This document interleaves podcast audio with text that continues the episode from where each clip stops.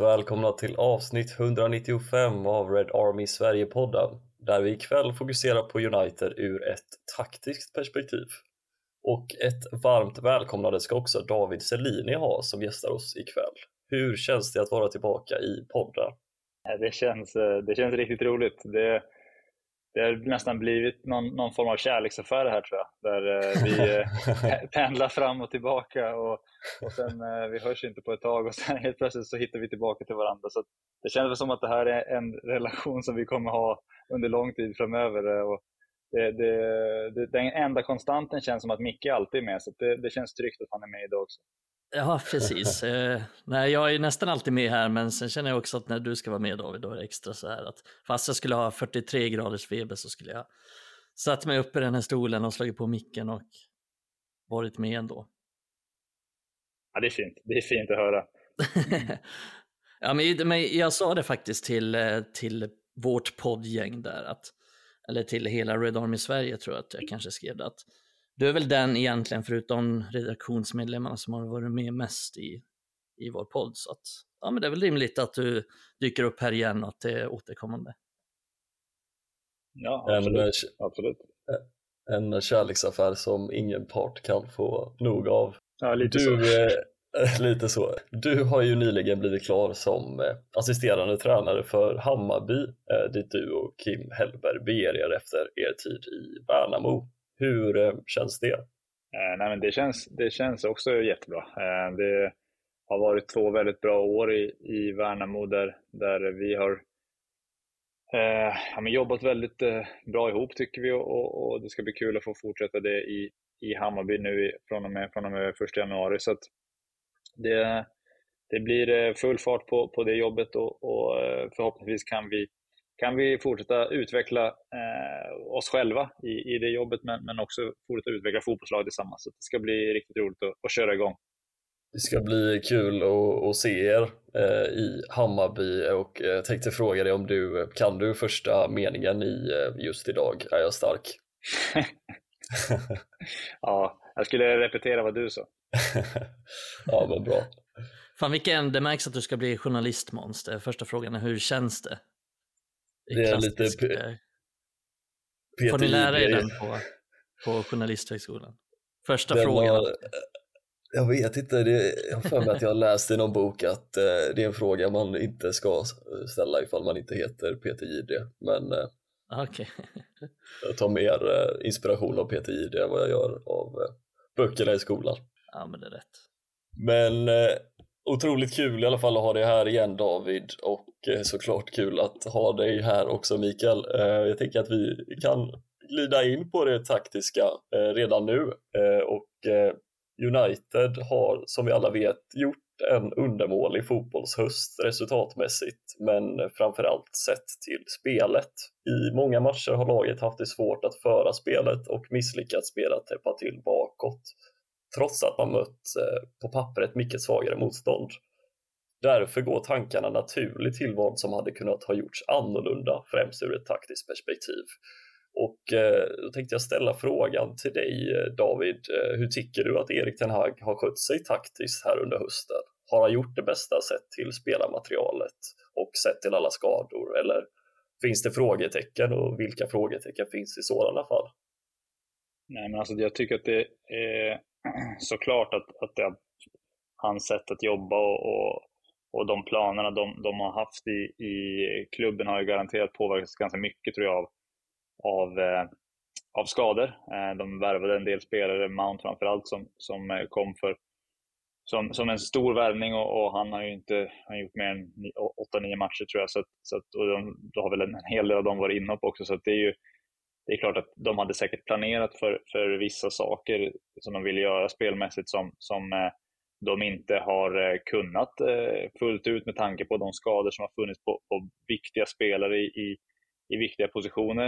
Eh, men samtidigt så tycker inte jag att man ska ha ett spel som är alltför Alltså, att det ska, det ska inte hänga för mycket på individuella spelare, utan att det ska ändå finnas någon form av grundtrygghet i, i olika delar av spelet som man sen får anpassa efter vilka som, som spelar och vad de har för egenskaper och, och hur man får ut det bästa av dem. Och, det tror jag att jag kommer komma in på senare också. Men, men jag tycker att det finns väl en del frågetecken som, eller ett frågetecken är väl kanske inte rätt ord, det är väl snarare att vissa delar av spelet som jag tycker att de måste förbättra avsevärt för att alltså, ta steg och verkligen kunna utmana om, om att vinna ligan. Där jag tycker att många andra lag i, i serien är, är bättre än United. Och de, de två största som, som, som jag eh, tänker på när, när man kollar på, på, på lag är liksom, hur väljer du att bygga upp bakifrån? Det tycker jag fortfarande är ett stort problem United har och haft i, i, i många säsonger under många tränare. Eh, men, men jag tycker att de i år har haft eh, ganska stora problem utifrån vad jag gissar att klubben vill göra när de tar in en, en målvakt som är erkänt bekväm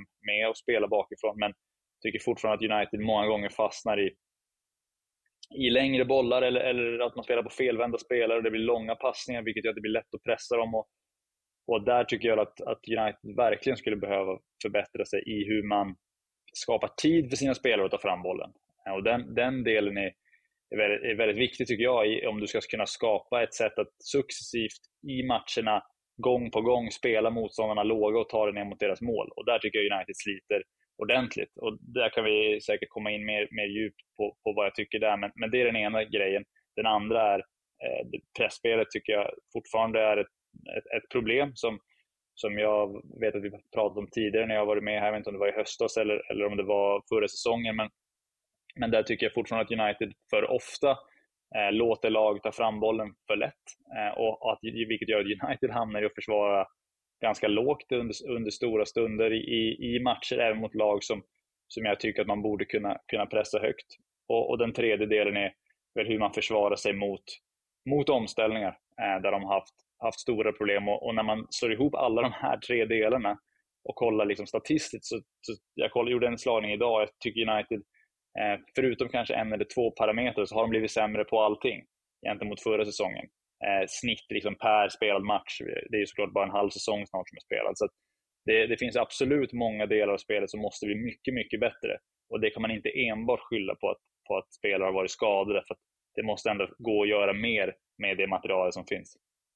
Ja, jag tänker också på det, för det är intressant det här med skada. Alltså det är klart att man måste, man måste ha det i beaktning att, att många spelare har varit skadade och sådär, men jag tycker ändå inte riktigt det är en det är en giltig förklaring för att i början av säsongen till exempel så hade vi inte så mycket skador och alla de här som han ville ha var egentligen tillgängliga som Casemiro spelade centralt och Martinez var med och eh, han hade nästan alla spelare tillgängliga men det har fortfarande inte varit bra. Jag ser hela tiden de här, men när Casemiro kommer tillbaka, jo men Casemiro spelade i början, det såg skit ut.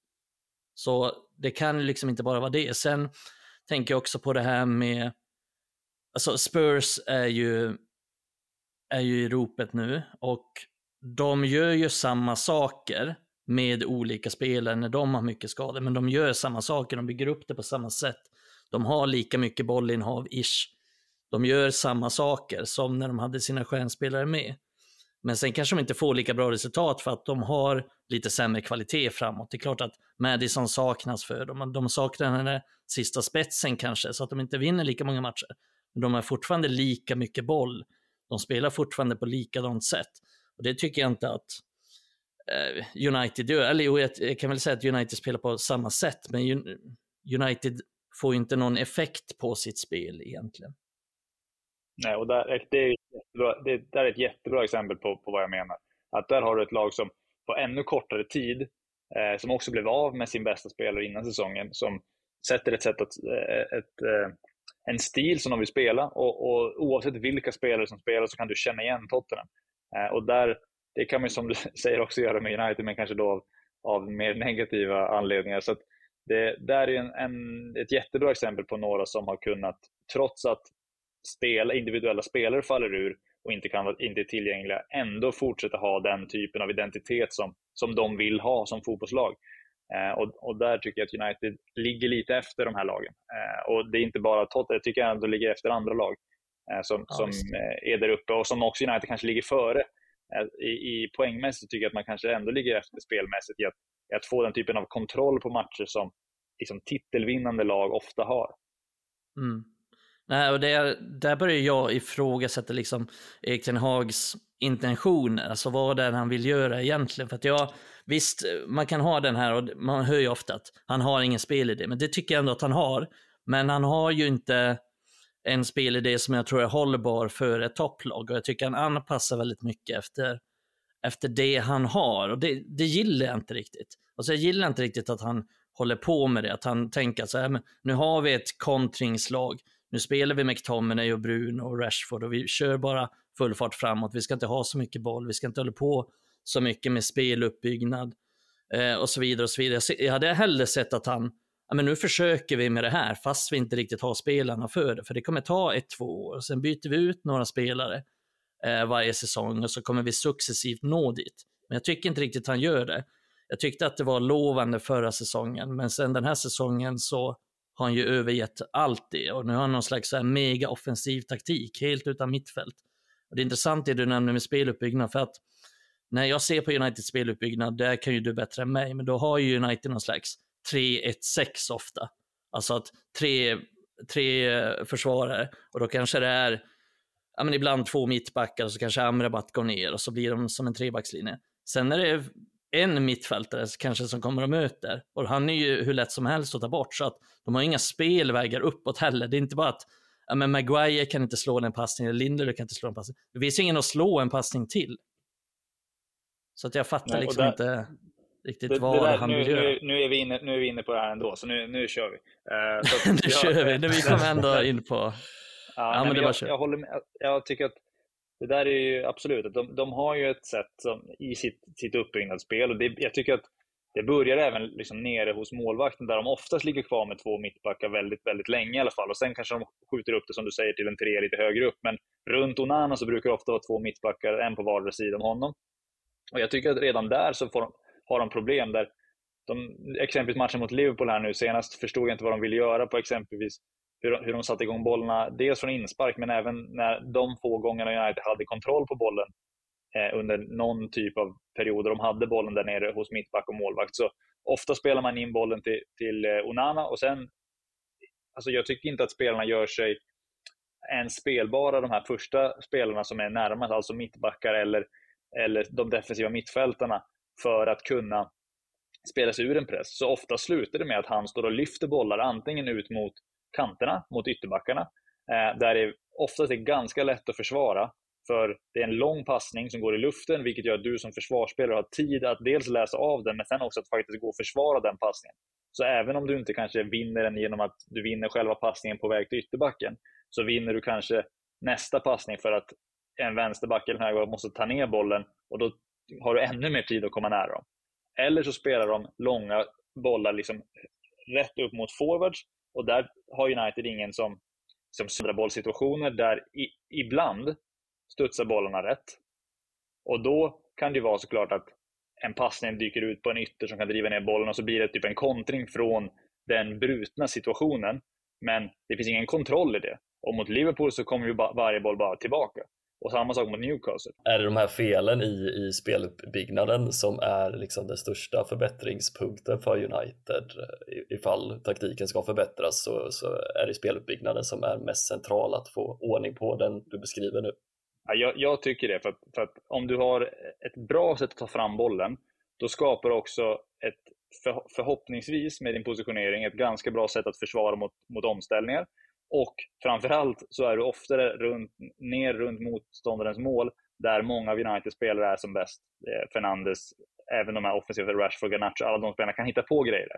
Eh, men om du gång på gång förlorar bollen på väg framåt, och där tycker jag är en, en skillnad också på det här vi pratar om med att försvara kontringar. För att när United väl får lagen riktigt låga, så att de försvarar sin egen box, då tycker inte jag att United på samma sätt har problem i att skydda sig mot omställningar. Jag tycker att det största problemet de har är att skydda sig mot omställningar när man tappar bollen i mittendelen av planen. För där har de fortfarande väldigt många spelare framför bollen. Nästan alla de spelarna hamnar felvända. Jag tycker att de spelar för högt upp eh, och det blir för långa avstånd, vilket gör att när du får passningen så igen, det blir korta distanser för pressande spelare att försvara framåt mot dig. Och när du skickar upp spelare så finns det färre spelare att spela bollen tillbaka till. Och tappar du bollen där samtidigt som du är ganska utbredd med om det är en, en 3-1 som, som Micke var inne på, eller om det är en, även om det är en 2-3 eller vad det skulle kunna vara i de positionerna. har du långa avstånd mellan varandra, då blir det jätte... Alltså de ytorna att kontra blir ännu större. För att du vinner bollen också runt kanske mittcirkeln. Och där var något mål mot Galatasaray, det mål, var mål mot Bournemouth. Men då var det i och för sig lite högre upp på, på, på eller lite längre ner på United-planen att tappa bollen. Men den typen av situationer där de får jobba framåt mot felvända spelare, där det inte finns kontakt mellan spelarna för att de är för långt ifrån varandra. Och Då blir du ännu mer sårbar för de här omställningarna. Framförallt när du tömmer mitten och droppar ut med spelare som United också gör. Typ mot, mot Liverpool så höll de på med när Dalot kom in som, som sexa ibland redan från inspark och eh, Kobe Maino droppar ut på kanten. När någon gång löser Dalot det jättebra. Det var något anfall, jag tror att det är eh, Höjlunds läge, som kommer från att Dalot gör en vändning. Men mm att Kobe Maino är ju en av de mest lugna spelarna bollen United har. Och när han droppar ut på kanten mot ett lag som pressar, där de inte får tid att spela honom i, i till, få bollen till honom, då tappar ju hans förmåga att kanske lugna ner spelet och skapa den här kontrollen. Så att det, det finns många frågetecken där tycker jag, som, som de behöver göra bättre. Jättebra att du tog upp det där med var United tappar bollen, för att om vi ser till de här matcherna som United faktiskt har vunnit på hemmaplan mot, ja, nu vände United sent mot Brentford, men jag tyckte ändå United var ganska bra i den matchen. Eh, samma med Nottingham Forest hemma. Och då satt ju de väldigt lågt och då blev det inte alls samma omställningssituationer när United väl tappade boll, utan det är ju i de här situationerna, typ mot Bournemouth, när vi tappar bollen i de här uppspelsfaserna, ganska, alltså på egen planhalva, det är då det smäller till, för det är inte alls de här längre bollarna mot, mot Forest till exempel, för då skapar ju de inte särskilt mycket, trots att de gör två mål tidigt, men de skapar egentligen nästan ingenting efter det. Eh, och då har United ganska bra kontroll på det, men det är ju också för att ja, men de lagen är ju väldigt svaga just eh, rent spelmässigt, framförallt Forest, och de vill ju sitta lågt utanför eget Lite samma mot Luton också faktiskt. Eh, och i de matcherna är väl, ja, det är klart att United kan bli bättre i dem, men jag hör ju ofta den retoriken också att United har så svårt mot lag som sitter lågt och visst, United kanske kan bli bättre där, men allt som oftast så vinner United de typerna av matcher och gör några mål ändå, typ som mot Forest, typ mot Brentford, typ mot Luton. Allt som oftast så vinner vi de matcherna. Men det är snarare i Eh, den här säsongen så har det varit mycket i de här kanske mer jämna matcherna eller när lag har kapacitet att eh, att störa oss och kanske pressa oss lite högre upp. Det är då vi, då vi haft svårt. Och det är bara att se på de matcherna. Vilka matcher har United vunnit? Vilka matcher har United förlorat? Ja, allt som oftast har vi förlorat mot lag som är, som är ungefär lika bra eller lite bättre eller kanske lite, lite sämre. Men vi har vunnit mot alla lag som är ganska mycket bättre än. Så att jag tycker ändå man kan se en, en tydlig trend just där den här. Mm. Ni, ni är ju inne på, en, på ett ämne som vår lyssnare Oskar ville att vi skulle ta upp. Han ville ju att vi skulle prata om hur Uniteds mittfält ibland är vidöppet för motståndarlagens kontringar som vi såg mot Galatasaray och många fler matcher den här hösten. Eh, tycker, vad, vad, vad, kan man liksom göra för att få ordning på det här och, och hur kommer det sig egentligen att Erik Ten Hag ser det här hända i, i, flera matcher och så händer det igen. Liksom, borde han inte se eh, bristerna i, i, den taktiska uppställningen? Ja, där är det väldigt svårt liksom, att veta, eh, alltså, när man inte är inne i det, vad själva tanken är. Men en, alltså en, jag, jag gissar att de vill ha fram många spelare för att de tänker att det är många spelare som kan hitta på grejer och det ska få motståndarna att backa med spelare och då kanske du får det mer plats att i ett tidigt skede ta fram bollen. Men, men jag tycker att de, de har problem då, som, som Micke säger, mot de här lagen som kliver lite för att det blir väldigt långa avstånd och det, och det blir alltså, som, återigen, det blir svårt att spela felvänd hela tiden. Eh, och den, den stora grejen för att liksom, förbättra det här är ju att, att ha ett bättre, en, en bättre speluppbyggnad för att du tappar bollen mer sällan, du tar fram bollen oftare och, och får lagen låga där man kan jobba mer aggressivt med där, framförallt, ju högre upp du har bollen, desto fler spelare i motståndarlaget kommer förmodligen försvara sitt eget mål. Och då blir det färre som kan kontra också. Medan i de här mittenpartierna, där United gång på gång tappar bollen, så kan du fortfarande känna att du kan vara ganska aggressiv och ändå vara ganska trygg med att motståndaren är ganska långt från ditt mål. Så att den, varför de inte...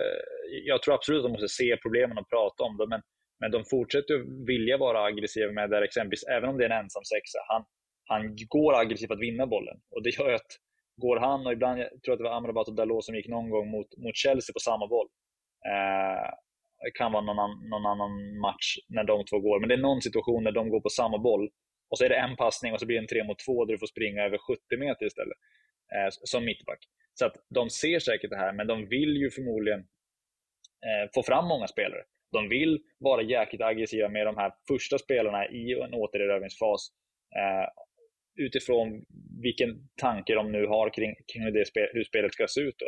Men jag tycker att de skulle kunna behålla de idéerna, det, men att vara lite bättre på att ha spelare närmare varandra och att inte, att inte liksom tappa eh, du tappar kontrollen på matchen när den svänger fram och tillbaka hela tiden. För det är också alla offensiva spelare måste sen springa hem i, i, i, full fart och sen måste de förmodligen ta sig upp till höga positioner igen och så tappar man bollen igen. Alltså, det blir en, en irritation också bland spelarna tror jag när man, när man gång på gång råkar ut för sådana och blir det dessutom målchanser på det, då får du den här eh, oroliga känslan på arenan varje gång du tappar bollen också så att det blir en, en ond spiral som, som de behöver eh, förbättra. Så, så enkelt är det. Hade, hade det fungerat med eh, andra spelare på det centrala mittfältet som är, eh, har liksom bättre färdigheter i att spela det här spelet eller är det liksom lite av eh, det ska inte gå liksom helt enkelt om de är så långt ifrån varandra. Ja, alltså det, det är klart att det kan gå och alltså, olika spelare har ju ändå olika egenskaper så att en, eh, en, alltså Luke Shaw är bättre på att försvara stora ytor än vad, vad Johnny Evans kommer vara. Exempelvis. Så om han hamnar i den vänstra positionen i en trea eh, så kommer han förmodligen lösa fler situationer än vad Johnny Evans gör i att kunna täcka stora ytor. Eh, och Det är ju samma sak att med, med att vissa mittfältare har kanske mer, eh, Christian Eriksen skulle ha otroliga problem att täcka stora ytor medan några av de andra, eh, det, både Maino och Amrabat, är bättre på att täcka större ytor. Så att får, du kan ju alltid tjäna lite på vilken individuell spelare det är. Men jag tycker att om man vill alltså konsekvent bli bättre och att oavsett vilka spelare som spelar där eh, ska du kunna göra, få kontroll på det. Då tycker jag att man borde i första läget, snarare än att bara fokusera på okay, hur positionerar vi oss här, fokusera på hur tar vi fram bollen och i, i ett första läge skapa tid och plats för spelarna att, att ta fram bollen istället för att man, man hamnar i de här felvända positionerna. Så att jag, jag satt och kollade på Arsenal i, i helgen. De spelar mycket närmare motståndarens forwards med sina mittfältare. Vilket gör att när de spelarna får bollen så har de förmodligen en, en större distans till motståndarens mittfält. Som i sin tur måste bryta ut och pressa. Och då kan du därifrån spela in till en 10 eller vad det är som kan driva bollen och, och skapa kontringssituationer från din speluppbyggnad. Precis som Brighton gör, precis som Manchester City gör. Och de lagen då när de, när de går fram med, med bollen så kanske det är fyra spelare som driver den i full fart. Men du har fortfarande fem eller sex kvar som kan skydda en omställning. Och Du kan fortfarande hota för att motståndarna har offrat spelare i sin höga press. Och Där tycker jag att United ibland är för snabba på att skicka upp spelare så att färre kan försvara omställningen. Oavsett egentligen vart planen är. Eh, och United har många spelare som kan driva boll. De har många spelare som, som kan springa och är intensiva. Och där blir ju för mig en, den stora funderingen är varför United inte lägger mer tid på att i sin speluppbyggnad skapa de här konstgjorda kontringarna där man får eh, ett, ett, eh, det absolut bästa exempel jag sett på, på några, några matcher var mot Liverpool när Varann spelar en passning till McTominay som visserligen är felvänd, men han hittar ut till, till Kobe Maino och precis då när McTominay har fått bollen har Liverpool klivit upp med sin mittback Konaté på honom. Vilket såklart när han kliver upp lämnar ett hål bakom och Maino kan spela Garnacho bakom och så har du ett friläge. Den typen av anfall borde United kunna skapa konsekvent hela tiden för att de har så pass många spelare som är bra i, den, i, den, i de ögonblicken. Rashford, Garnacho, Fernandes, Höjlund. De spelarna måste sätta sig i de lägena hela tiden och då kan du få en, en effekt av att både bli bättre på att skydda omställningar, för att du kanske har två sexer som är där inne och spelar och skapar tid på bollen, och sen när man tappar den har du ett bättre skydd i, i, att, i att stoppa de kontringarna. Vi har, vi har diskuterat det här innan, just med, med Arsenal och City och jag tror att det var i några poddar sen som jag tror att det var jag och Jonas som diskuterade det här att alltså Arsenal och City, de är ju nästan bättre defensivt än offensivt, om ni förstår vad jag menar. Att de lägger ner mer tid på det. Och jag tänker Arsenal framförallt med de här värvningarna av Declan Rice till exempel. Och jag tror att det är en av de största anledningarna till att de har värvat honom överhuvudtaget. För att kunna vinna de här mittfältskamperna också. För att han ska kunna försvara de här stora ytorna och kunna vinna de här bollarna. De ska kunna bibehålla eh, olika anfall. För att Rice bidrar inte jättemycket offensivt egentligen. Visst, han har väl gjort två nickmål eller sådär, men han bidrar liksom inte med kreativa passningar eller, eller, eller mycket mål eller assist eller så, utan han är snarare en defensiv spelare som fokuserar på att de ska kunna bibehålla anfallen och framförallt kunna försvara de här omställningarna och det är det som United inte kan och det är det som Arsenal är så bra som City är så bra. De är så bra på att försvara de här de här omställningarna. Om vi tänker på när United mötte City för några år sedan under, under Ole-tiden, då kunde vi nästan alltid såra dem på omställningar. Men när, när United nu har mött City de senaste åren så har vi nästan aldrig fått till omställningar mot dem. De har alltid lyckats bryta de här, eh, de här omställningslägena. Och sen diskuterade vi också innan eh, något avsnitt sen också att Rashford har nästan aldrig satts i den här situationen, just den situationen som du, som du nämner med Ganacho. där, att vi har nästan aldrig fått Rashford i den positionen. Och så kan vi sitta och säga att Rashford är så usel, eh, han är så dålig, men han, han får ju aldrig de här lägena som han är bra på. Utan varje gång han får bollen så är det typ så här felvänd eh, på halva halva plan. Och då är han inte bra, då kan han inte göra så mycket. Och ibland kommer han rättvänd, men då springer han bara in i tre stycken spelare som som står mot honom. Så, så att han har nästan aldrig satts i de situationerna. United har nästan aldrig fått till de här äh, omställningslägen eller de situationerna. Så det tycker jag också är någonting som har, jag vet inte om det är motståndarna som aktivt tar bort dem eller om vad som egentligen har hänt, om vi kanske glider in lite på Uniteds anfallsspel. Mm, och där, där alltså, bara bygga vidare på den så, så tycker jag att det, det, Eh, det, jag, det jag tycker att man bara måste kolla på är här, vilka spelartyper har vi och vad är de spelarna bra på? Du har Rashford som är en toppspelare på att löpa bakom. Då måste han ju få löpa bakom så mycket som möjligt. Och Det finns ju hur många mål som helst han har gjort under sin karriär, men, men alltså bara ta förra året eller, eller säsongen innan det, hur långt perspektiv man vill kolla på. Men en konsekvent metod för honom att göra mål har varit att löpa i djupled. Eh, oavsett om det har varit att löpa 50 meter, som i vissa matcher, eller att löpa 25 meter i djupled. Men han är, han är inte lika stark mot riktigt låga lag i att dels för att det är svårare att komma in bakom, men sen har han ju han har haft perioder när han har var, kunnat bli lite av en boxspelare och gjort lite nickmål och så där, in på bortstolpen och sånt. Men framförallt har han gjort sina mål i de här, över de här stora ytorna. Så att en, en, en jättebra anfallsmetod för United skulle ju vara att få honom i de lägena. Och han skulle kunna komma i de lägena både från höger och från vänster. Eh, bara utifrån hur man jobbar med, han ska jobba med sina löpningar, tajma dem. Om det är en mittback som kliver upp, okay, hur löper jag då in bakom för att kunna komma kanske så centralt som möjligt? Om det är en ytterback som kliver förbi mig, ja, men då kanske jag från första läget måste följa med honom lite för att, för att kunna få bollen på foten från eh, mitt, en mittfältare eller en ytterback. Och sen kan jag driva ner bollen och komma en mot en mot en spelare.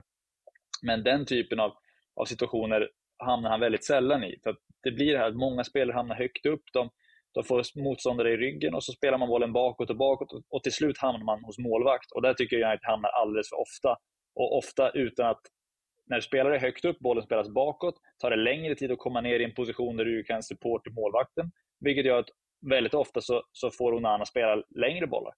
Eh, och jag tror att United ligger ganska högt upp i ligan på långa, långa bollar i, i, i spelet. Och det behöver inte vara fel i sig, för att Liverpool ligger högt upp och, och de har väldigt mycket boll i sina matcher. Så det finns ju olika typer av långa bollar, men United förlorar dem ofta i min känsla. Och Det är det där jag menar med att, att okay, vad är spelarna bra på? Mason Mount, grym i sådana här omställningar. Fernandes, grym i de, i de eh, omställningarna. Eh, kan vi få de spelarna att få göra det ofta genom att locka upp lag och pressa oss? Bournemouth gick varenda gång högt. Men okay, kan vi skapa kanske en numerär mot deras press, så att det blir i alla fall obekvämt för dem att pressa? Vi, vi droppar ur med spelare, vi spelar med kanske Fernandes och, eh, och Höjlund eh, som, som 9 av 10. Men Fernandes spelar jättedjupt, vilket gör att om inte de kliver upp med en mittback, ja, men då blir Fernandes förmodligen en fri spelare hela tiden. Eller så blir en ytterback fri och då måste de kunna driva ner bollen. Men där är United ganska dåliga på att spela fri en spelare och sen ta fram bollen. Ofta kommer man tillbaka. Och, och, då får du inte ut de här situationerna för att motståndaren hinner alltid hem. Så att mm. där är ytterligare en aspekt av, det, av speluppbyggnadsspelet att även få till alltså snabba anfall från kontroll. Eh, när man väl spelar förbi första eller, eller andra pressen. Liksom. Och, och där, eh, det är lite som, om jag, jag, kan ta den på en gång för jag kommer glömma det annars, men i, i försvarsspelet. Matchen mot Newcastle när Rashford spelar, spelar mot eh, deras eh, vänsterback i stora delar och får väldigt mycket skit för att han inte springer med honom hem. Eh, och, och, det är klart att om hans jobb är att följa ytterbacken, då måste han ju springa med honom. Det, så är det ju. Men United pressar ju nästan varje match eh, mot lag som spelar med en fyrbackslinje, så pressar man med, med tre spelare. Eh, när vi pratar om den hö riktigt höga pressen. Det är nian mot, som spelar mellan mittbackarna och väljer en sida. Och sen jobbar yttrarna mot ytterback eh, kontra eh, mittback om bollen är på den andra sidan. Och då kommer motståndarna alltid få en fri spelare. Om de där är bra på att ta fram bollen på den fria spelaren så kommer United alltid bli låga. Och mm. Där tyckte jag mot Newcastle så försökte de göra den pressen. Eh, de försökte få Rashford att, att ibland gå på, på Newcastles vänstermittback. Men varje gång han blev bortspelad så hade vänsterbacken jättestor yta. Där Rashford ser jättedålig ut för att han spelare eh, de, de kommer in bakom honom, även fast han har pressat en annan spelare. Så det är en aspekt där han får väldigt mycket skit i det, där jag tycker att strukturen är dålig. Sen är det också, vilken spelare är Marcus Rashford? Vi pratade nyss, han är bra på att löpa bakom. Borde inte då United i sitt försvarsspel prioritera att få honom så högt upp som möjligt? I att när vi vinner bollen så kan man attackera bakom på honom. Där det är omöjligt för honom att kontra om han följer en ytterback och spelar, och spelar högerback i, i det egna laget, som han gjorde långa stunder. Som Uniteds yttrar ofta gör i det låga försvarsspelet. Men då hamnar ju de väldigt, väldigt långt ner, så att när du, när du väl vinner bollen, då har du inte de här contentingspelarna att gå ut på. Och där tycker jag att man också kan anpassa sig mer efter vilka spelare som faktiskt spelar. Så möter du en ytterback som du vet, okej, okay, han kommer gå väldigt högt. Ja, men då kanske inte Rashfords jobb ska vara att spela mot den ytterbacken. Utan han kanske ska pressa en mittback då istället. Och så när den här ytterbacken kommer fram, ja, men då tar eh, den som spelar högerback i den matchen hand om honom. Vilket gör att du får en bättre defensiv spelare mot den offensiva spelaren de skickar fram. Men du får också din bästa kontringsspelare högt upp i plan. Och det går in lite i samma tänk kring spelutbyggnaden. Hur får vi ut det bästa av spelarna vi har? Och där tycker jag de också har mer att göra. Så där, för att där ser man de bästa lagen, de anpassar sig. Okej, motståndarna roterar. Då jagar man inte blint spelarna, utan man, man kanske kan byta spelare. Så en, en ytterback går upp och en mittfältare droppar ut. men istället för att forwarden ska ner och spela högerback, då stannar han kvar och spelar mot den nya spelaren i sin zon. Och så tar man, tar man upp de andra och man byter spelare. Eh, och där hamnar United spelare ibland i, i situationer där de inte trivs och där de inte är bra. Och då ser de också dåliga ut. Ja, ja, jag blir lite precis. nyfiken när du pratar upp uppbyggnadsspelet eftersom att Erik Ten Hag han har blivit ursäktad lite under hösten, speciellt när Martinez har varit skadad och även när Shaw har varit borta. Att eh, vi har inte spelarna som krävs för att sköta uppbyggnadsspelfasen eh, så bra som vi vill och det är lite därför som spelet hackar. Men, men om jag förstår det rätt så, så kan det göras mycket mer för att förbättra den här eh, uppbyggnadsfasen än vad eh, vi har sett. Liksom. Ja, alltså det, ja, det går att spela uppbyggnadsfotboll med vilka spelare som helst. Det, det är klart att om du har en spelare som är, alltså har sina spetsegenskaper i att sätta passningar så kommer han alltid kunna vara bättre än en annan, en annan spelare.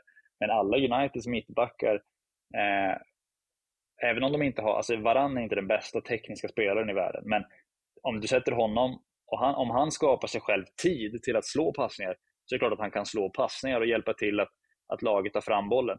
Men då är det också, vilken typ av passningar ska han slå? Handlar det om att han ska sätta korta passningar in på en, en central mittfältare som kan, som kan liksom löpa in i en fri yta eller att han ska, ska vägga den vidare till, till en tredje spelare och, och, det blir liksom enkla tekniska passningar för att du har en struktur som skapar att, att, att vi, ska, vi ska använda det de här spelarna är bra på då, då kommer han kunna göra det hur bra som helst. Men om du förväntar dig att, att han ska stå och slå genomskärare på 30 meter på en, på en tia, då kanske han inte är rätt spelare. Men genom din, position, genom din positionering och genom att använda små verktyg till hur varje spelare skapar sig själv tid och plats att ta fram bollen, eh, då, då kan du göra det med vem som helst. Sen kommer alltid, eh, Wan-Bissaka kommer aldrig vara världens bästa tekniska högerback, det kommer han aldrig vara. Men, men det är klart att man kan använda honom ändå på sätt som gör att du på ett, kan ta fram bollen på ett bra sätt. För att United möter ju lag som tar fram bollen mot dem som har på pappret sämre spelare. Det var ingen som pratade om att, att, eh, att spelare i, i Brighton eller även vissa spelare i Tottenham nu var några superspelare. Men, men Ben Davis står ändå där och styr spel nu som mittback i, i, i Tottenham exempelvis. Eh, så jag det är klart det att det går att göra det. Jag tycker det är intressant för att det är ju det är mycket snack just i United, men vi har inte tillräckligt bra spelare. Det, det, är alltid det det känns som att vår fanskara kommer fram till, att vi har inte tillräckligt bra spelare, det spelar egentligen ingen roll vilka vi har bytt in. Vi har, vi har köpt 62 spelare sedan Moyes, men ingen är bra nog. Eh, och jag har ju varit inne mycket på att, ja men, eh, Uniteds rekrytering har inte varit bra, så där är jag ju med att vi kan ju värva bättre spelare, men det är intressant det du nämner där, just att de tränarna har förändrat deras, deras sätt att spela med typ samma spelare. Och jag tänker alltid på Xhaka i Arsenal som var så jävla utskälld när Arsenal hade när Arsenal gick ganska dåligt så här. Men sen när Arteta kom in och började använda honom på rätt sätt och där, där började jag tänka på, på din Rashford-liknelse där. Att när man använder spelarna på rätt sätt och använder, liksom låter deras styrkor komma fram snarare än att deras svagheter blottas så får man mycket större nytta av dem. Och då tänker jag alltid på Xhaka där. Och det är därför jag har, jag har blivit lite mer reserverad med åren. Jag tror om man lyssnar på de första avsnitten så kunde jag svinga vilt liksom mot olika spelare. Men jag tror att jag känner någonstans att jag har lärt mig mer, att, eller lärt mig att acceptera att jag tror att det handlar väldigt mycket om hur man använder spelarna och hur man använder deras styrkor. Och Luke Shaw är en sån som till exempel är, tycker jag nu är en suverän fotbollsspelare, men som kanske inte alltid har använts rätt rätt och fick mycket skit av Mourinho där och eh, mycket sådana saker. Eh, så det tycker jag är ganska intressant i den här diskussionen och där fastnade jag lite för jag ville kommentera det här med när du pratade om Rashford just att för jag tänkte just, jag tror att det var just efter Newcastle-matchen där jag tänkte också att det är sån jävla arbetsbelastning på yttrarna just i den matchen. För att de behöver pressa högt där, sen behöver de komma hem i en sån här, när, när de väl har blivit bortspelade så behöver de ta den här 60 meters löpningen hem hela jävla tiden och följa högerbacken. Och sen kan man ju fråga sig, varför spelar Rashford överhuvudtaget i den matchen? Jo, jag förstår ju tanken. Alltså, tanken är ju att vi ska vinna bollen högt upp såklart och att han ska kunna få en omställning där. Men men det blir, liksom, det blir parodiskt nästan när han spelar högerback där och sen springer han upp där. Så missar han i, i, i pressen där så får han springa hem igen. Alltså man får ju ingen nytta av honom. Då hade de ju lika gärna kunnat spela liksom, Fambisaka som högerytter. Mm, absolut, och där tycker jag att fotbollen är på väg. Alltså där, det, det, de, de absolut bästa lagen tycker jag är de som kan alltså anpassa sig väldigt mycket efter vad vad spelarna är bra på och, och liksom vad uppgiften kräver i, i den specifika matchen. För jag tror att mer och mer, så, så om du bara utgår från att vi, har, vi, vi, spelar ett system och sen kan man byta spelare inom systemet, men, men rollerna är alltid samma. Då tappar du en, en förmåga, för att till slut så möter du ett lag som, som har sett att utnyttja dina svagheter, där dina, ja men exempelvis sådär, din bästa, din bästa kontringsspelare tas ner väldigt, väldigt lågt och får aldrig kontra. Eller du, du, eh, din, din långsamma mittback, om han ska punktmarkera en spelare, ja, men då droppar du ut med den spelaren han ska följa. Och sen hamnar han väldigt långt ifrån eget mål och har ingen chans att, att springa tillbaka i, i, i de ytorna. Och kanske har du en långsam ytterback också, så blir han isolerad för att hans mittbackskompis har löpt iväg. Så att jag skulle säga att, att fotbollen är på väg mot det där att kunna anpassa sig dels vilka spelare du väljer att spela med, men också vad de spelarna gör i varje match. Där mot ett lag som spelar, mot Arsenal, när Rashford gör sitt, eh, sitt mål där, som också är en omställning när de vinner bollen centralt och går ut på honom. Och han utmanar väl Ben White och mittbacken tror jag går in och drar upp det i krysset. Där har han en position i försvarsspelet där han spelar mot deras högerback, men deras högerback stannar djupt och, och kliver inte upp. Då har du en perfekt position på Rashford i, i ditt försvarsspel. För att så fort du vinner bollen så kan han gå bakom dem över, och, och löpa in i stora ytor. Men hade han spelat på, eh, mot Newcastles ytterback och ska följa honom, ja, men då hamnar han lågt varje gång, för Newcastles ytterback kommer alltid gå upp. Då tycker jag att i den matchen, spelar Rashford som att, att pressa en mittback hela tiden, och så därifrån så kanske Fernandes i den matchen, från att vara tia med bollen, kan pressa mot, mot vänsterbacken. Eh, eller, eller att Fambisaka, som jag tror spelar högerback då, kan pressa vänsterbacken när han kommer upp. Istället nu blev det att Fambisaka följde Gordon som gick in och drog honom ur position och så löpte vänsterbacken Livramento bakom Rashford varje gång. Och, och, de tog ner bollen gång på gång och därifrån kom United sen aldrig ur. Alltså första 20 har väl United typ 10% boll borta mot, mot Newcastle. Eh, och, och, kommer aldrig ur det där för att de blir låga och låga och låga och så är Newcastle aggressiva och så kommer United inte därifrån. Eh, där de heller inte hade något, alltså de var dålig speluppbyggnad, de hade ingen chans att komma ut på, på forwarden heller. Så att det blir som en ond spiral. Så att där önskar jag lite mer av Ten Hag, att, att fortsätta jobba med de här individuella spelarna. Vad är bäst för dig i den specifika matchen? Och är det, ska vi följa ytterbacken idag, då, då kan vi spela Dalot som ytter. Om det är det viktigare än att, än att ha honom i en offensiv roll exempelvis. Det känns inte som att han, att han förändrar så mycket därför att han låser in sig väldigt mycket på att ja, men Rashford har inte varit bra den säsongen, så oavsett om det är förmildrande omständigheter så kan man inte säga att Rashford har varit bra den säsongen, men han har fortfarande fått spela hela tiden. Ja, men nu satt han på sidan, men det är för att han har varit sjuk och sådär. Men annars har han spelat hela tiden. Sen McTominay gjorde mål mot Brentford, så han spelat hela tiden. Bruno spelar hela tiden. Så han kör ju vidare med nästan samma spelare oavsett vad, så att det är ganska sällan han, han tänker till någonting taktiskt. Och tänker på Ferguson som gjorde väldigt mycket, att använde specifika spelare i specifika matcher och eh, använde deras styrkor verkligen i, i vissa matcher kunde vara väldigt flexibel. Han kunde ju sätta liksom så här, men helt plötsligt är Rooney på bänken trots att Rooney var bästa spelare för att han inte passar i just den matchen. Och det mm. skulle ju aldrig Ten Hag göra. Nej, det, ja, det är bra poäng det med exempel som han gjorde med Rooney och Welbeck mot, mot Real Madrid i Champions League. För att det behövdes en spelare som, som gjorde ett visst jobb och då, då var det eh, överordnat i den. Och som sagt, det kan fortfarande vara samma. Jag tycker fortfarande att man kan, du kan spela högerytter, men du kan ha olika ansvar beroende på vad motståndarna är bra på också, hur du får ut dina bästa egenskaper i samma match. Så du kan spela Rashford till vänster tio matcher i rad, men i fyra av de matcherna pressar han som forward. I fyra så pressar han som ytter för att det passar honom i, i den matchen. Och Det handlar inte om vad som passar en specifik spelare, det handlar om vad som passar helheten. Men om du kan få ut det på så många som möjligt så får du förmodligen ett bättre lag för att spelarna gör fler saker som de är bra på. Och då borde du också spela bättre och, och nå bra resultat. Det tycker det är jätteintressant att höra på er två om hur Erik Ten Hag, eh, att han borde vara mer flexibel och på så sätt få ut mer av spelarna. Eh, jag tänker att vi får snart ta en paus här innan vi flyttar vidare till nästa ämne. Men eh, jag blev lite nyfiken bara, för du nämnde det innan David, du pratade om Uniteds pressspel att det inte riktigt var koordinerat och inte fungerade så bra som eh, det borde göra. Och då funderar jag på vad är det liksom som krävs för att vårt pressspel ska bli bättre? Jag tycker att man också där måste vara mer liksom flexibel i hur du jag tycker de gjorde, gjorde det ganska bra mot Chelsea i det höga försvarsspelet där de, trots att de då pressade, som jag sa, tre på fyra, liksom, där de alltid, alltid en spelare blir fri.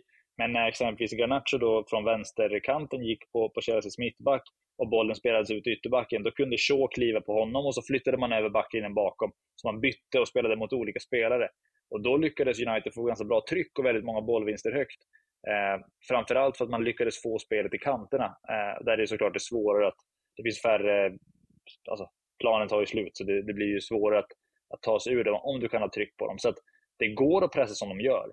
Men mot Bournemouth när de stod ibland med, med två mittbackar ganska brett isär och målvakten och spelade igång bollen och så skulle eh, Martial springa runt där emellan dem.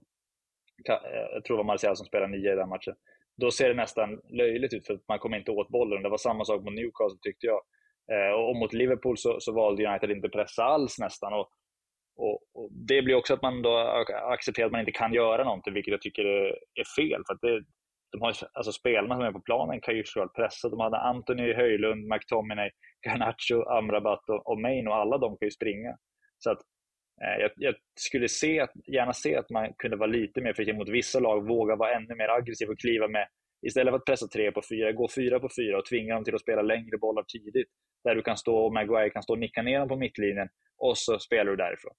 Eh, så bara en större flexibilitet för att de lagen som förbereder sig bra, typ Brighton var löjligt hur de spelade, spelade ut United när de var där. Som hade verkligen förberett sig på hur de skulle, skulle, skulle spela mot Uniteds presspel för de visste ungefär hur det skulle se ut. Eh, och, och, det är ju de bästa lagen hittar lösningar där och då, då får United problem när man kör på med, med ungefär samma grej eh, gång på gång. De, hade ju, de, de gör ju en, en, liten skillnad när de kommer runt mittplan och kanske mer jobbar med att istället för att yttrarna pressar mittbackar ibland så, så gör typ tionde och så blir det nästan mer 4-4-2 som det långa stunden såg ut mot Liverpool. Men det är ju liksom i den specifika fasen av spelet mer än, än, än vad det blir högre upp. Så jag, jag skulle vilja se lite mer flexibilitet där bara. Men det kanske kommer också. Det kanske, han, den här kanske känner att äh, vi måste sätta det här för att det är en trygghet för oss alla. Men, men jag skulle se för att United ska bli bättre och bättre så, så, eh, så skulle jag vilja se att de är mer flexibla från match till match. Men att det inte blir så stor grej att man byter formation utifrån att man, man vill bara hitta ett sätt att pressa just den specifika motståndaren och deras positioner på ett bra sätt. Eh, så flexibilitet. Ja, men nu, nu är jag ändå så här sista innan vi tar paus. Nu har ju ändå Ten Hag varit här sen. När, när blev han officiellt klar? Det var liksom i eh, ap, slutet av april eller början av, av maj någon gång där. Och sen visst ledde han inte laget förrän kanske första träningen i första juli där. Men det är ändå, det är ett och ett halvt år sedan. Kan man inte förvänta sig att han ska ha satt ett, liksom, ett bättre pressspel än vad han har gjort? Jo, det, det. Alltså hur svårt är det? Hur, hur lång tid tar det? Alltså, jag fattar verkligen inte. Jag får lust att eh, skriva ut ett eh, dokument med eh, alla ord som har svarats på den här frågan och skicka det till Carrington så att eh, Erik kan se det imorgon. För eh, då, då kanske det skulle bli bättre för en gångs skull. Jag, jag, tror att, jag tror att det är svårt att det, det, är klart att efter, efter 18 månader så, så borde du ha ett, ett, ett, ett bra sätt att, att dels vinna bollen på, på olika sätt men men också hur du liksom spelar i övrigt. Så det är klart att, att de hade kunnat göra mer. Det, det, det visar ju de här lagen som, är, som du nämnde från början, Tottenham, de gjorde det på några månader. Att, där, de, där de lyckades få till det bra. De har, jag tycker de har ett jättebra presspel som är, som mm. är aggressivt och som är, som är så på, alltså, ta bort tid för motståndarna och där ibland ger United motståndarna tid. Då blir det att du får, istället, istället för att du får någon form av säkerhet när du har en extra spelare i backlinjen, så, så blir du mer passiv i ett, i ett tidigare skede och då får du försvara lågt ändå. Och att då hade jag sett att man gärna kan, kan kliva med fler spelare tidigt och verkligen, framförallt, framförallt på hemmaplan, skapa ett tryck med sitt försvarsspel mot framförallt de sämre lagen som Alltså, då skulle de aldrig ta sig ur. Och, och, det gör United oftast när de ligger under. Men, men eh, jag skulle vilja se det från början. Jag skulle vilja se att man gör det även mot de lagen som på pappret är bättre. För att bara för att de är högt upp i tabellen så är det per automatik inte så att de är jättebra på att spela bakifrån. För att du kan störa vilket lag som helst med, med ditt försvarsspel. Eh, och, och, och, det City har haft problem mot vissa lag med, när de har pressat dem högt och de har fått spela längre bollar. Och då ibland så, så kan du åka dit på någon, någon situation, men, men eh, du kan också vinna tio bollar som, som gör att du får anfalla istället. Så att det är klart att de hade kunnat gjort mer och det hade kunnat vara klart tidigare. Det, det, det, tycker jag. Du är, det var en, en, en, ledande fråga från dig Micke. ja, det var det. Mycket, du, du men visste mer jag svara, men jag försöker breda ut mig lite. Frustrations... Men nu kommer en till från mig, för jag kan inte hålla mig. Du får hålla dig från din paus här Måns. Men det går inte att göra något med de här spelarna. De är för lata. Kommentera. Det är det man hör hela tiden. Du, du Fast vi har värvat 70 olika spelare så är det hela tiden den. Oavsett vilka tränare vi har, oavsett vilka spelare. De är för lata, det går inte att göra något med de här. De är för dåliga, de är för dumma. Det är lite också så här, vad man har för... Så, som supporter så, så är det ju... Alltså man är ju mer känslostyrd i sitt, i sitt supporterskap och, och när någon eh, slänger upp med armarna eller, eller inte springer hem så är det typ den största synden du kan göra mot en supporter. Och det finns ju ingen, ingen tränare som tycker om att du inte springer hem heller eh, i, i, situationen. Men, men eh, ja, det är, det är ju, alla fotbollsspelare kan du göra någonting med. Framförallt de som spelar i Manchester United. Det är ju en väldigt, väldigt liten procent spelare som är bättre än vad de här spelarna är. Eh, så att det, det, de här spelarna kan absolut spela bra fotboll. Så, så Pep hade spelat bra fotboll med de här? Ja, det, kan vi, det är en eh, väldigt uh, hypotetisk tanke från din sida. Där. Det, det vet man. jag, är, jag, alltså, jag måste ställa de här frågorna. Jag är, så, jag är mer på din sida att det går att göra så mycket mer med, eh, med de här spelen, men det är ju en stor diskussion kring just det här. Alltså vad är felet i United? Och, och många vill ju få det till att, liksom, att det bara finns ett fel. Och det tycker jag är fel väg att, att gå. Alltså det kan finnas fler än ett fel och det tycker jag är tydligt i United. att Det är inte bara ägarnas fel och det är inte bara sportchefens fel, utan det kan vara båda deras fel och det kan vara tränarens fel och det kan vara spelarnas fel. Det kan, vara, kan finnas fyra, fem, sex olika anledningar till, till varför United är dåliga. Men jag tycker att det är så jävla mycket fokus bara på att det måste finnas ett fel, att det är en syndabock, att det är en, en eh, man måste peka finger åt en sak. Jag tycker att i United är det väldigt tydligt att det är att... Spelarna är lata. ja, kanske. Fan vet vem är jag, vad jag säger. Det, det kanske vissa av, av dem är, men jag tycker att det, det, är konstigt att säga det när man ändå har bytt ut 70 spelare sedan Mois tid. 70 olika spelare som ändå varit högt värderade kan inte vara lata och dåliga, utan det är, finns andra fel i, i klubben och sen är det ju såklart att ägarskapet är dåligt och United har inte haft, jobbat med någon sportchef och rekryteringen har varit dåligt. Och, men jag tycker även att ingen tränare egentligen har imponerat. Nej, och eh, jag eh, funderar ju när ni pratar nu så vi kommer ju komma till frågan i slutet ifall David anser att Ten Hag bör få sparken och eh, det är någonting vi lämnar till efter pausen så vi hörs snart igen. Red Army Sverigepodden görs nu i samarbete med Streamplify. Att börja streama, podcasta eller content creata kan ibland vara en skrämmande och ofta komplicerad process. Därför vill Streamplify göra det lättare för alla att dela sitt content på ett sätt som är enkelt och tillgängligt. Genom att erbjuda högkvalitativa produkter ger Streamplify framtida streamers, contentskapare och podcasters en genväg in i sin streaming och content creating utan att behöva betala allt för mycket pengar. Så gör som oss och använd utav Streamplify. Nu när vi har David här idag så kan vi ju inte undgå att återigen diskutera McTominay och hans framträdande roll på mittfältet som han haft under hela hösten. Det är ju en position som ofta lämnar ett stort hål bakom sig eh, så jag tänkte fråga David vad han tycker om McTominays roll och vad detta innebär för Uniteds taktik. Har eh, Ten Hag låst sig vid en falsk idé om skottens storhet eller finns det argument för att McTominay förtjänar en sådan stor roll med tanke på skadekrisen som rådit? Eh, det är väldigt, väldigt svårt eh, tycker jag. För att, alltså det, han eh, har väl gjort flest mål i alla turneringar av alla spelare. Han ligger väl på, på sex mål eller sånt där där ska man dock ha med sig, efter vad jag kollade någon statistik, att han har ju överträffat statistiska verktyg rätt duktigt där. Han, han borde väl inte ha, han har väl inte kanske haft chanser för att göra sex mål, så det är en styrka i sig, bara det. Men han erbjuder någon typ av liksom hot kring boxen och en tyngd. Liksom. Det, det kan ju ingen ta ifrån honom, för att han gör ju verkligen det är sådana mål han gör. Han tar sig in och nickar in någon boll och han hittar någon andra boll i boxen. Så, så det är klart att det är en, en, en, egenskap som är bra när man när man eh, framförallt jagar mål. Eh, och, och, Det är väl ungefär där jag tycker att, att United i sin utveckling som, som fotbollslag borde vara att han används som en sån spelare. Där för specifika matcher där man behöver honom för ett, ett, ett försvarsspel, ett pressspel framförallt högt upp i plan där han är, har varit bra förut.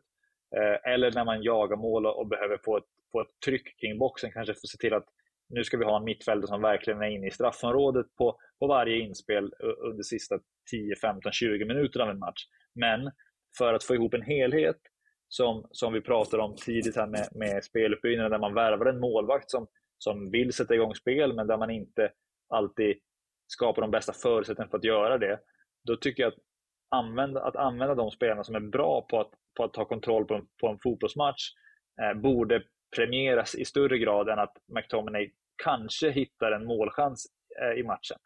Eh, och Det är klart att om, om eh, han visar under veckorna och, och, och, United har valt att, han ska, att hans egenskaper är viktigare än, än kanske en, en kontrollspelare som, som jag eh, hellre hade sett att man spelar kanske med, med, med en extra typ om, om Mount Fernandes, Kobe Maino och Amrabat är, är tillgängliga, att man skulle kunna spela alla fyra tillsammans. Och så skulle man kanske ha, om man har Höjlund och Rashford i en match där Rashford spelar till vänster och Höjlund kan spela forward men dra sig lite mot höger och löpa bakom från den positionen för att just exempelvis tvinga mittbackar att kliva upp på Mount och Fernandes och ändå ha kvar många centrala spelare. Då tycker jag att McTominay är fel spelare i sådana matcher. Eh, och, och, han har inte de egenskaperna, har inte visat det någon gång i sin karriär där han på egen hand kan hjälpa till att skapa den kontroll i matcherna som jag tycker United saknar. Eh, och, och, och där såklart att, att kan han kan man coacha honom till att, till att bli en spelare som, som gör att United blir bättre med boll genom att sätta honom i bättre positioner? Absolut, det, det tror jag definitivt man kan göra. Eh, det, det, han har många bra egenskaper i, i, som fotbollsspelare, men jag tycker att som det ser ut nu så får man inte ut några sådana, utan han är en sån som väldigt ofta hamnar felvänd och blir av med bollar. Men kanske i var tredje, var femte, var, var åttonde match kommer kunna skapa tillräckligt för att göra ett mål. Och, och då tycker inte jag att, att man ska bygga spelet och, och, och att han ska vara given i en startelva, utan han borde mer användas i, i, alltså, i delar av matcher eller i specifika matcher, snarare än att man bygger honom som en given spelare. Ja, eh, det låter ju faktiskt eh, eh, väldigt rimligt. Din, dina tankar där kring McTominay och jag tänker när vi ändå är inne på lite spets, eh, McTominay leder ju som sagt den interna skytteligan eh, och någon som gör det, jag tror väl att Rasmus Höjlund som vi ska prata om nu, han leder ju vår interna skytteliga och ligger fortfarande ganska högt upp i eh, skytteligan i Champions League där han har hittat målet fem gånger. Men när det kommer till Premier League så har han ju ännu inte gjort mål på 13 matcher. Vi har ju fått en lyssnarfråga från CBSKM som undrar om Rasmus Höjlund var ett felköp. Borde vi ha köpt en nia med andra egenskaper? Är det något i taktiken som gör att hans färdigheter inte kommer till sin fulla rätt? Eh, jag tycker att, att jag sa det när jag var med i, i augusti, jag tycker att det är ett bra köp. Jag tycker att det är en eh, spelartyp som är intressant, som jag tror kommer bli väldigt bra. Jag tycker att det finns i hans spel. Eh, vissa, vissa delar som i några av de här målen eh, verkligen har kommit fram. Jag tycker att han på, på eller det var väl eh, framförallt första målet han gör mot Köpenhamn när han eh, på, på ett inspel bara rakar in bollen i öppet mål. Jag tycker att han tar sig till de positionerna ofta. Eh, får inte alltid bollarna, men har fått ett par lägen där, där han exempelvis mot Luton har ett superläge i ungefär samma position där han ska göra mål eh, 99 gånger av 100, men men målvakten gör en, en väldigt bra räddning och det är såklart inget jättebra avslut i, i det läget. Men, men där hade han lika gärna kunnat spräcka den nollan i, i, i Premier League. Så att, han har gjort andra mål, var väl Galatasaray när han driver bollen över halva plan och, och, har den, direkt, den direkta delen i sitt spel också som jag tycker är intressant. Och, och jag tror att han, man ska ha med sig, det är en, det är en väldigt ung spelare som inte har spelat jättemycket eh, A-lagsfotboll på den absolut högsta nivån. Han, han eh, gjorde nio mål förra året i Serie A, eh, som vi, vi var inne på i somras också, men, men det var inte en spelare som startade varje match. Eh, nu har ju han hamnat i, i, en av världens största klubbar där han under väldigt, väldigt stort eh, fokus såklart, för att han kostade mycket pengar. Eh, men jag tycker att det där är nio som har många av de egenskaperna som jag tror kommer bli viktiga framöver i, i fotbollen generellt, men också i United. Om man återigen ska bli bättre på att exempelvis när lag pressar dem kan man gå in bakom dem, så är han riktigt bra på det. Då måste man också jobba med honom så att han verkligen får göra det och inte bara hamna felvänd på Onanas chippassningar, för där är han inte lika bra. Eh, det kanske han kan bli, men, men just nu tycker inte jag att han är, i sitt targetspel är så pass bra som han kanske kan bli med, med sin fysik över tid. Så att jag tycker att det är en intressant typ. Jag tycker att han har gjort vissa matcher när jag varit imponerad av honom. Där Galatasaray-matchen framförallt var han riktigt bra, men men eh, den handlade till slut om andra grejer när United hittade ett sätt att förlora den. Så att han fick inte ens gå från den matchen som, som en vinnare. Eh, ja, han, han, har gjort fem mål nu totalt. Vi, vi sa det i somras att gör han 15 i alla turneringar första säsongen så tycker jag att han har gjort det bra. Sen såklart, att han bara gjort dem i Champions League, det hade väl varit bra att gjort ett eller två i Premier League också. Men, men jag tycker inte att det är ett felköp alls än så länge. Utan det där är en spelare som man måste ha tålamod med. Han ger United en, en tyngd och en intensitet som vi inte får från, från någon av de andra niorna. Så han är, eh, jag, jag, tycker att tålamod med honom. Det, det, jag, tror, jag tror att det kommer bli bra. Eh, det, jag har en positiv känsla kring honom. Jag tycker att han, är, han har mycket som, som passar. Mm, jag håller med. Sen får man inte, man får inte glömma att han bara är 20 bast också. Det är ju ganska få centrala anfallare som kommer fram i den åldern och och är tongivande direkt. Och speciellt när man kommer till en så här stor klubb som United ändå är. Alltså om vi tar de, de bästa centrala anfallarna så är de nästan, alltså trenden de senaste åren har nästan varit att de är som bäst liksom i 35-årsåldern nästan. Alltså med typ så här Benzema, med Lewandowski, med den typen av spelare. De har blommat ganska sent egentligen. Så jag tycker det är, mm, det är lite tidigt att döma ut honom där. Och sen tror jag speciellt just sådana här saker som du nämner där att eh, typ bollmottagning och så här. Det var ju ganska, där såg man lite bristerna mot Liverpool, men det är också en svår match för honom. Men där hade han kunnat hålla i bollen lite bättre, men där märks att han är ganska ung och att han är ganska orutinerad, att han inte riktigt har de, de färdigheterna än. Men det är sådana saker som jag tror kommer bli bättre ju äldre han blir. Sen har han ju väldigt intressanta egenskaper som kommer bli nyttiga framöver. Att han har den här han har ju den här kraftfullheten, den här styrkan, men även tar bra löpningar i boxen och eh, ändå är en... Vet, alltså, det känns som att om man frågar de flesta United-supportrar så tror jag inte så många är så oroliga för, för Höjlund och det säger ändå någonting. Alltså man har den här känslan av att han kommer blomma ut, han kommer göra många mål. Man ser att han har det i sig. Det är, det det är en konstig känsla man har, men man ser liksom att han har det i sig. Nej, och det, det talar ju verkligen eh, för Höjlunds eh, fördel att, att eh, det vi har sett hittills är väldigt lite av vad vi kommer att se och vi får ju hoppas på det. Med det sagt så flyttar vi oss lite framåt och vi ska återgå till det här med skador. Vi har ju haft en väldigt lång skadelista säsongen igenom och eh, bara senaste veckan så var ju 13 spelare borta, sjuka och skadade sammanlagt.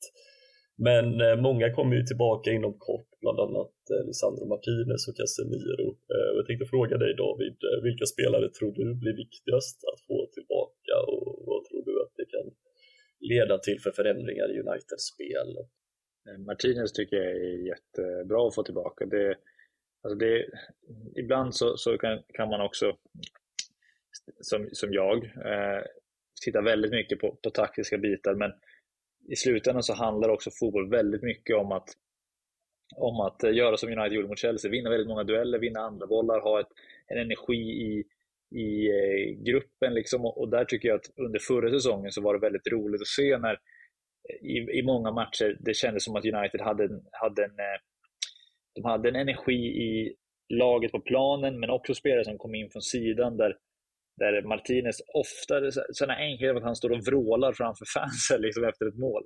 Eh, alltså den typen av, av eh, galenskap som han kunde bjuda på, men också den aggressiviteten och den inställningen tror jag är, är nyttig, framförallt om spelet inte funkar jättebra. Sen är han ju också en väldigt bra spelare.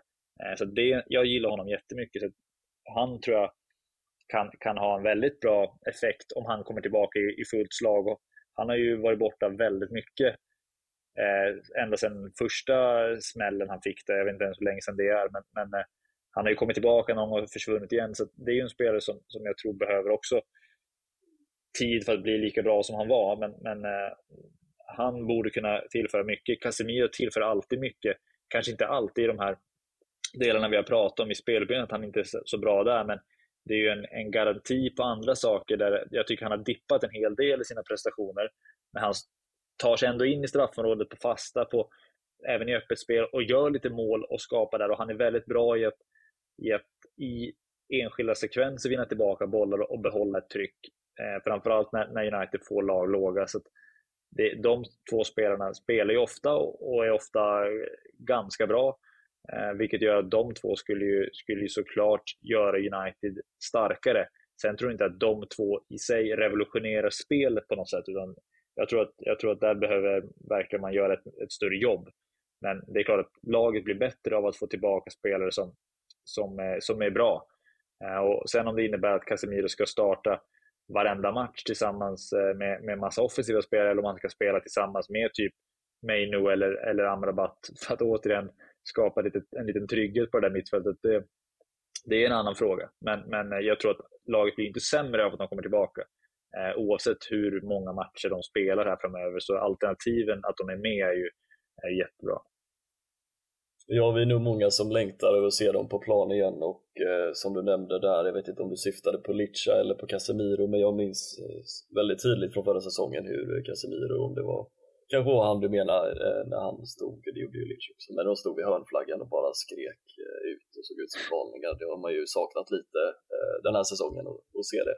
Men vi ska se, jag tänker att vi, vi går faktiskt vidare till avsnittets sista fråga och det är ju lite av en sån här trum, trumvirvel, trumvirvel, för du kommer ju få den stora frågan nu David om du anser att vår holländare till tränare bör eh, få sparken och eh, vem i så fall holländare eller neder, nu är det, nu är det lärare Mikael här igen. Ja, du är ju journalist. Ska aldrig, det ska, ju... ska, aldrig, ska aldrig säga holländare igen hela, hela mitt liv, jag lovar Mikael. Nej, jag skojar bara. Du får göra det.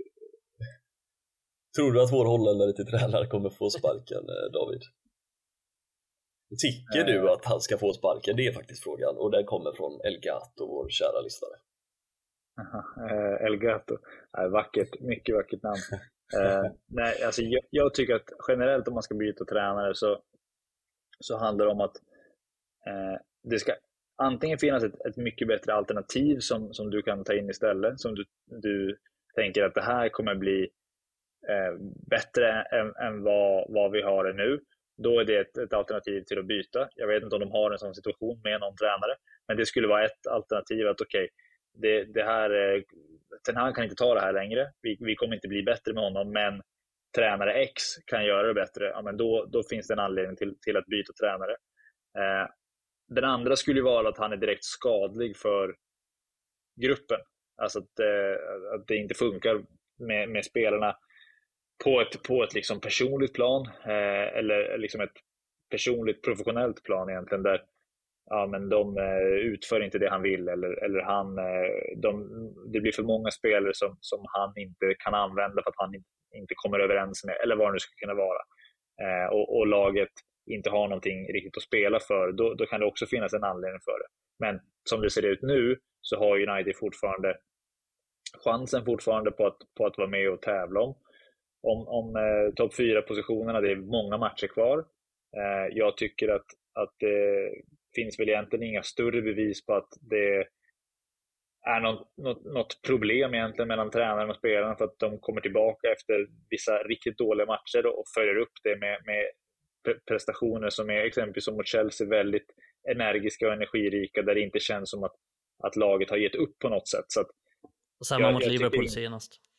Ja, exakt. På, på, på, ett, på ett annat sätt, men, men absolut. Det är ju en till sån där man, man går ihop och, och krigar tillsammans. Så att jag tycker inte att, att det finns någon anledning att sparka honom nu, om det inte är så att klubben har identifierat att okej, okay, den här tränaren är ledig och är intresserad. Vi tror att det blir mycket bättre och på lång sikt så känns det som en bättre lösning. Då kan det finnas en anledning för det, men jag, jag tror inte att, att United på, på, på det här stadiet just nu tjänar jättemycket på att byta tränare om inte en sån, ett sådant alternativ finns. Eh, för, för eh, de har fortfarande chans att, att, att gå för, för de bästa placeringarna i ligan. Nu tyvärr åter de ur Champions League. Så det, det, borde vara ett enormt fokus på, på ligan här i, i, i vår och, och kan, så länge de har chansen på det så skulle inte jag tycka att det kanske är det absolut bästa och absolut mest viktiga att, att byta byta röst. Så. Eh, men så, så, länge, när, så fort den chansen inte längre finns eller man känner att man håller på att tappa den, då är det en annan fråga. För att, för att det är ändå viktigt för United att, att ta sig till Champions League och, och försöka bygga någonting på sikt som, som kan vara med Ten Hag, men det känns som att det, det kommer inte bli jättestor skillnad spelmässigt, även om det kan såklart hända eh, någonting ändå. Men, men eh, just nu så, så skulle jag låta honom köra på året ut och så se hur, hur det ser ut där och, och vilka känslor som finns i, i klubben där och då, men, men jag skulle inte sparka honom nu. Nej, jag håller nog med om det och det kän, jag håller med att det känns lite onödigt. Jag tror inte vi skulle vinna så mycket på att, på att göra det. Alltså, anledningen till att vi sparkade Sorsa egentligen var ju för att det blev ohållbart och sen blev det inte så mycket bättre när det kom in en interim utan det höll ju på i liksom samma spår ändå så att då blev hela den säsongen fackad och jag tycker inte det är tillräckligt dåligt nu för att vi skulle tjäna på att ta in någon sån här tillfällig tränare som skulle göra det så mycket bättre. För det, visst, jag, jag, tror inte på Ten Hag i det långa loppet, men jag tror inte heller det är rätt väg att göra det nu.